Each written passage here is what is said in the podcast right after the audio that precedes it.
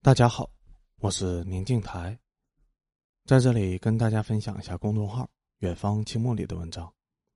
本期文章的题目是“每生一个孩子，武汉市补贴六万元”。文章发表于二零二三年五月十七日。武汉市刚出了一个好政策，东湖高新区生育三孩及以上子女的家庭，每年每孩可以享受育儿补贴一万元。最长可以享受至六周岁，也就是每生一个孩子补贴六万元，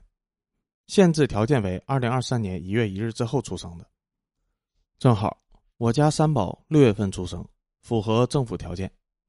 当然，目前这个政策仅限于武汉市东湖高新区，我是武昌区的，领不了。但我觉得都是一个城市的，各区之间的政策不可能差太远。东湖高新区有的，武昌汉口都会有。过段时间应该就会出台。有人觉得，就算每个孩子补贴六万元也不多，还是不足以弥补生孩子的成本。但在目前全国所有的补贴三胎政策里面，武汉市的这个政策算是补贴最多的了。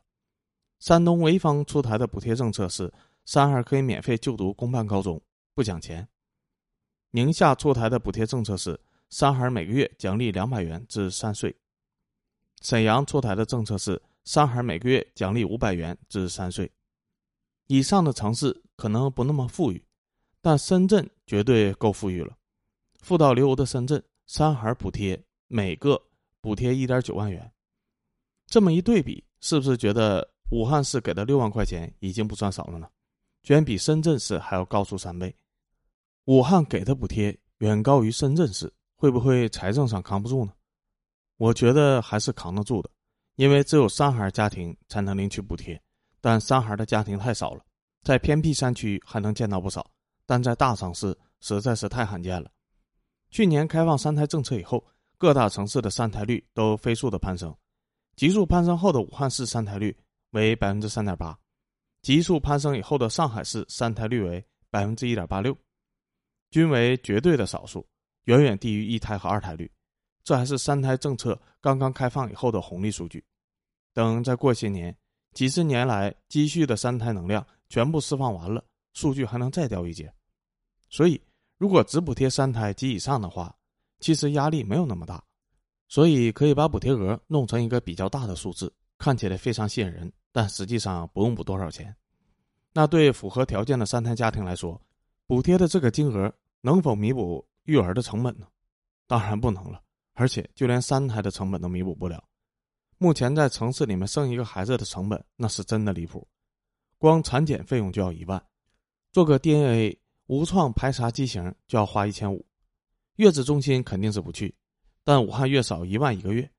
育儿嫂七千一个月，别管请不请，这个劳动力是必须要出的，要么请人做，要么婆婆丈母娘做，要么就是孩子妈妈自己做，消耗劳动力就等于消耗钱。尿不湿三五百每个月跑不掉，奶粉一千到两千元每个月。幼儿园，武汉红黄蓝级别的幼儿园要五万元每年，最差最差的也要二到三万元每年，好的幼儿园直接十万每年。等孩子长大了，男孩必备一套房，女孩现在也得给备一套房，不然就上网抱怨连天，指责父母这个那个。所以一万元每年的补贴远远不足以弥补育儿的成本。当初。绝大部分人对三胎政策开放的意见是完全不考虑。当然，虽然如此，我们也要看到目前这个政策的闪光点。武汉市的政策上明确写着，湖北高新区生育三孩及以上子女的家庭，每年每孩可以享受育儿补贴一万元。这意思就是四胎、五胎、六胎全部都是可以领取奖励的。三胎的家庭我还见过，四五六胎的家庭我不仅没有见过，甚至都没听过。在短视频网站上见过，罕见到堪比大熊猫。虽然发出去的奖金没有多少钱，但目前国家的政策是放开三胎，理论上其实并没有说是放开四胎、五胎的。生四胎理论上应该罚款，而不是奖钱。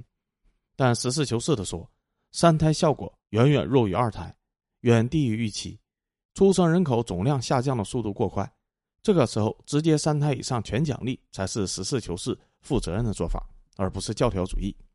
所以，对三胎以上每个孩子都讲钱，事实上已经默认了允许生育四胎五胎，甚至是奖励。能靠这个政策多生多少个孩子，那倒不至于，连三胎率都撑不起来，那就更没有四胎五胎了。但至少是一个好事儿，政策的方向是对的，做事不僵化不教条。然后就是各地一个赛一个高的生育奖励，越晚出台的奖励越高。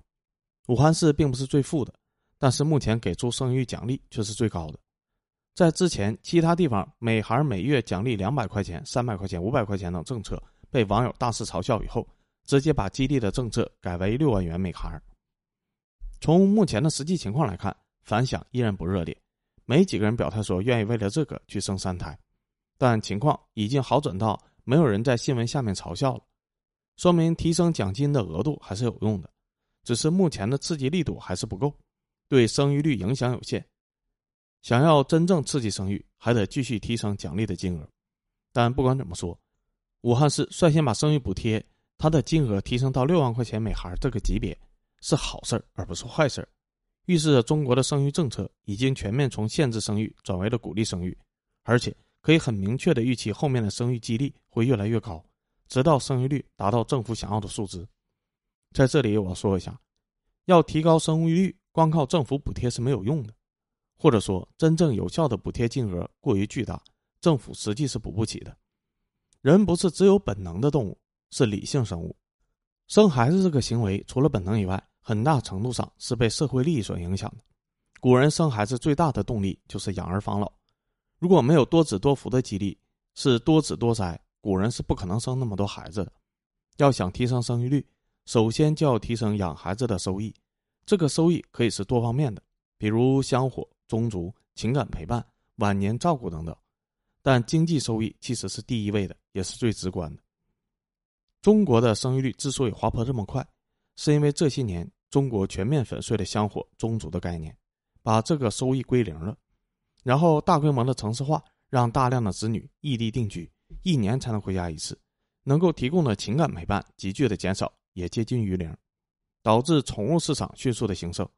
替代了子女进行陪伴，而晚年的照顾，来，现在也有几个人把老人接在家里面照顾晚年呢？站出来我瞧瞧，有，但是极其的凤毛麟角。不和老人同住在大城市里面，已经成为结婚的刚性需求。男方女方的父母都没有办法和子女同住，养老靠政府给的养老金，靠养老院，靠护工，反正很难靠得上子女。至于经济收益，把孩子养那么大，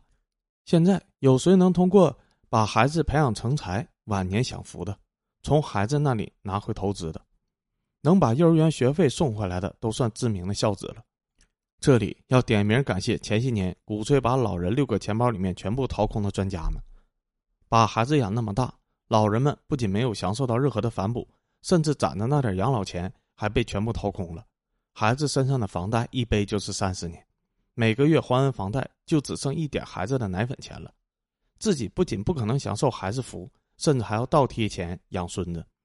等三十年后也许就好了，就是需要这些老人能再等三十年。这其实对育龄的男女来说是一种很恶劣的示范效应。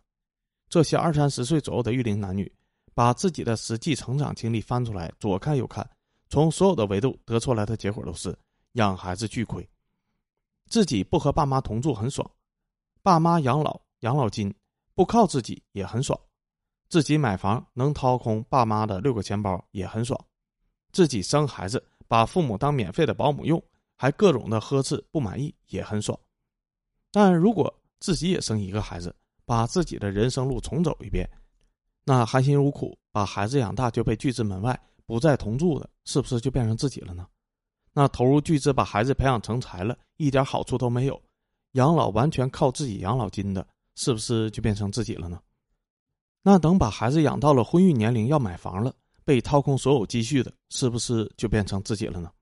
那等孙子生出来了，被掏空积蓄，被拒绝同住。养老靠不上孩子的自己，还要上门做免费保姆进行照顾，还可能被各种不满意、各种呵斥，照顾稍有不周就被写小作文发到网上，说怎么怎么样了。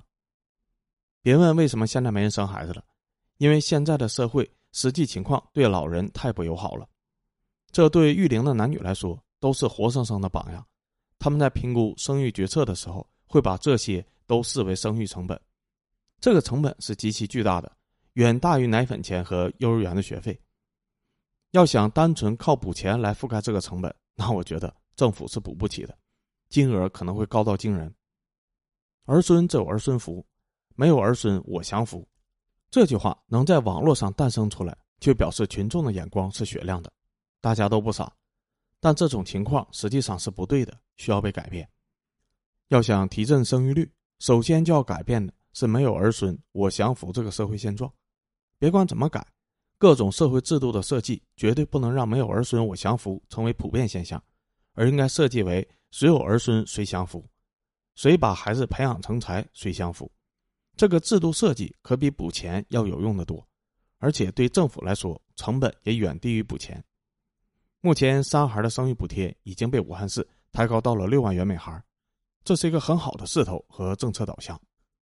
当然，我个人觉得这个补贴金额还是远远不够的，不会对生育率产生很大的影响。希望各地再接再厉，继续拉高金额。最后，强烈建议改变社会制度设计。现阶段的中国老人实在是太惨了，被孩子掏空一切，但享不到孩子的任何福，这对生育率是极其沉重的压制。没结婚之前，你是孩子，会从目前社会制度中受益；但只要结婚生育了，自己爸妈生孩子的下场很快就是自己的下场。每个人都心里面门儿清，爸妈为了自己做了什么，而自己又为爸妈做了什么。让老人能从孩子身上享到福，才能从根本上提振生育率。单纯靠政府来承受这个转移成本是撑不住的。